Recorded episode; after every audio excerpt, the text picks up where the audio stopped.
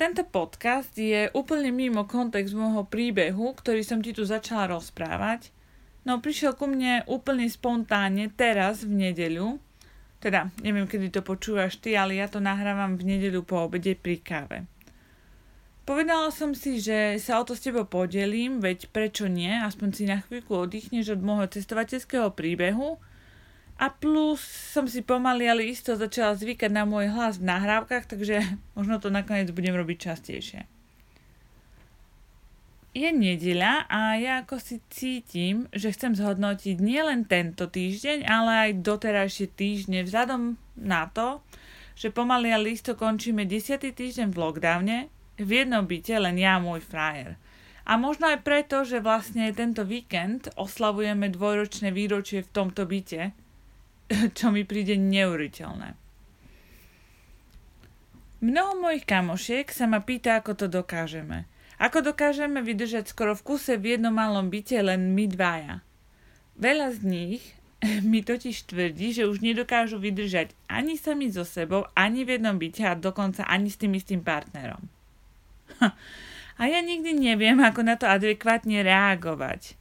Nemám na to totiž žiadny univerzálny kľúč vždy im len s humorom poviem, že je predsa lockdown, tak aj tak nemám kam by som išla a nemám veľmi na výber. Plus môj frajer je môj jediný fyzický ľudský kontakt, takže ak by som ho zabila, bola by som tu sama. Nemalo by to žiadny zmysel. Lenže keď som nad tým začala viac rozmýšľať, tak som si uvedomila, že možno predsa máme akési nepísané pravidla nášho spolužitia a to najmä teraz, v tejto situácii. A tak som sa rozhodla, že sa o to s vami podelím. Keď už je tá nedeľa, mám tú kávu v ruke a aj tak sa mi nič extra nechce. Celé som si to zapísala v určitých bodoch, aby som sa nedomotala a povedala ti to presne tak, ako chcem a pomaly, bez hltania slov, pretože moja mama mi často hovorí, že to robím a potom moje myšlienky nedávajú taký zmysel, ako by dávali, ak by som hovorila pomalšie, zrozumiteľnejšie a možno viac artikulovala, alebo ja neviem. Tak sa teda o to pokúsim. Pekne pomaly. Jednou pre mňa z najdôležitejších vecí, ktoré ma moja mama naučila, je byť šťastná sama so sebou.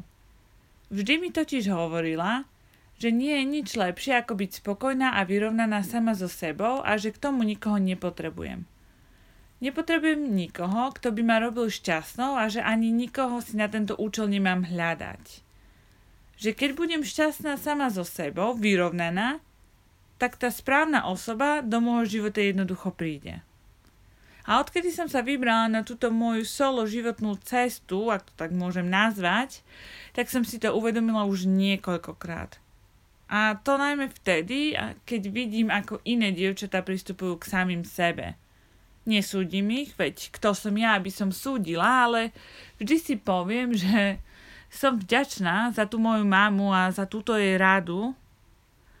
A to najmä teraz v lockdowne je to pre mňa viac aktuálne ako inokedy. Sme totiž zavretí doma sami so sebou. Ak máme šťastie, tak je s nami ešte niekto, ale ak nie, tak si musíme vystačiť sami.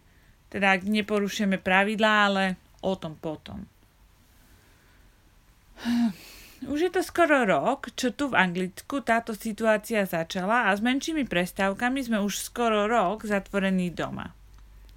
Ja a môj fraje pracujeme v gastre, takže sme naozaj doma a len doma sami dvaja. S malými prestávkami, kedy sa opatrenia trocha uvoľnili a my sme pracovali, stretávali sa s inými ľuďmi, ale každopádne stále sme to len my dvaja, dvojka, v našom malom byte, ktorý sme nazvali našou vlastnou osobnou bublinou.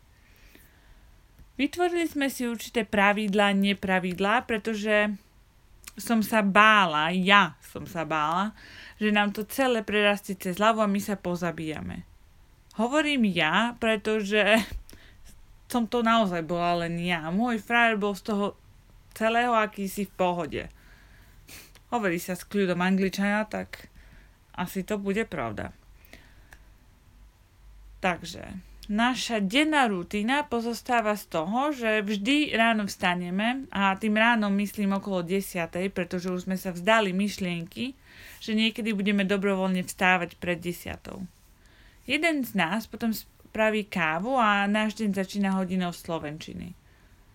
Stále nechápem, ako ho to môže stále za ten celý rok baviť, no baví a ja si cez neho plním môj malý veľký sen byť učiteľkou. Po hodine Slovenčiny má každý svoj vlastný program. A tu je naozaj dôležité mať ten vlastný program. Sám so sebou. On prepadol koničkom ako práci s kožou, takže sa nám všade po byte povalujú mŕtve zvieratá, čo mne ako vegetariánovi nie je až tak pochutí, ale povedala som si fajn, vzťah je predsa o kompromisoch, tak prečo nie? Ja si zase čítam, blogujem, robím online kurzy a teraz najnovšie aj nahrávam tento podcast. Obaja máme veľa vecí, čo radi robíme sami. Občas máme dni, kedy ich trávime spoločne vonku na prechádzke, ale inak sme každý sám vo svojej izbe. Večer sa potom vždy stretneme pri večeri a filme, alebo dokonca spoločenských hrách a povieme si, aký sme mali deň. A ja mám dokonca občas pocit, že tu ten môj frajer ani počas dňa nie je. Pretože sme obaja tak pohltení svojimi vecami, že na nejaký lockdown jednoducho nemyslíme. No je podľa mňa príjemné vedieť, že sme v tých vedľajších izbách, teda aspoň pre mňa, že mu môžem hocikedy zakričať, že ho ľúbim a či si dá kávu alebo hoci čo iné. Možno by som to celé vnímala úplne inak, ak by som ho nemala. Ak by som lockdown trávila sama v jednej izbe bez akéhokoľvek ľudského kontaktu. Ale to len možno, to sa nedozvieme. No.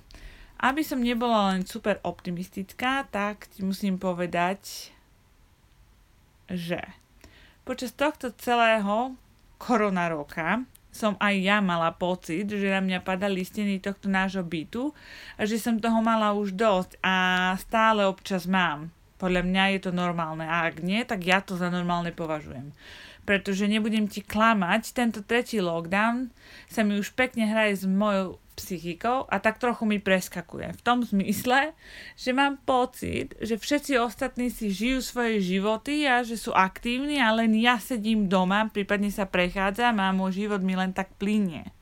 Dokonca som začala aj cvičiť, pretože sa bojím, že keď sa život vráti do normálu, tak ja budem príliš lenivá na to, aby som ten život opäť žila. A o tom, že si myslím, že som počas tohto lockdownu pribrala ako no, tak si radšej nebudem ani hovoriť, pretože to je kapitola sama o sebe. Ale tu prichádza to veľké ale. Ale ja si ako si stále dokážem nájsť sama v sebe uspokojenie. Stále si stačím. Aj napriek všetkému, čo som ti tu teraz povedala a uvedomujem si, ako bláznivo to znie, no stále si dokážem nájsť ten spôsob, aby som sa vrátila sama k sebe a bola spokojná. Mm. Samozrejme, toto ti teraz nahrávam, keď som v úplne spokojnej fáze mesiaca a krámy alebo PMS sú v nedohľadne. Pretože moja spokojnosť sama za sebou sa prispôsobuje tomuto obdobiu, ale to ty určite ako žena vieš a nemusím to viac rozmazávať. No aj tak, keď sa mám vrátiť k pôvodnej otázke mojich kamarátiek, ktoré sa ma pýtajú, ako to dokážeme vydržať s frajerom skoro 24-7, tak si myslím, že kľúčom a dôležitým prvkom je stačiť si. Mať seba ako celok k tomu, aby si bola šťastná a spokojná, je základ. To je ten kľúč. No a potom ešte pár koníčkov a podľa mňa už naozaj dokážeš prežiť všetko na svete.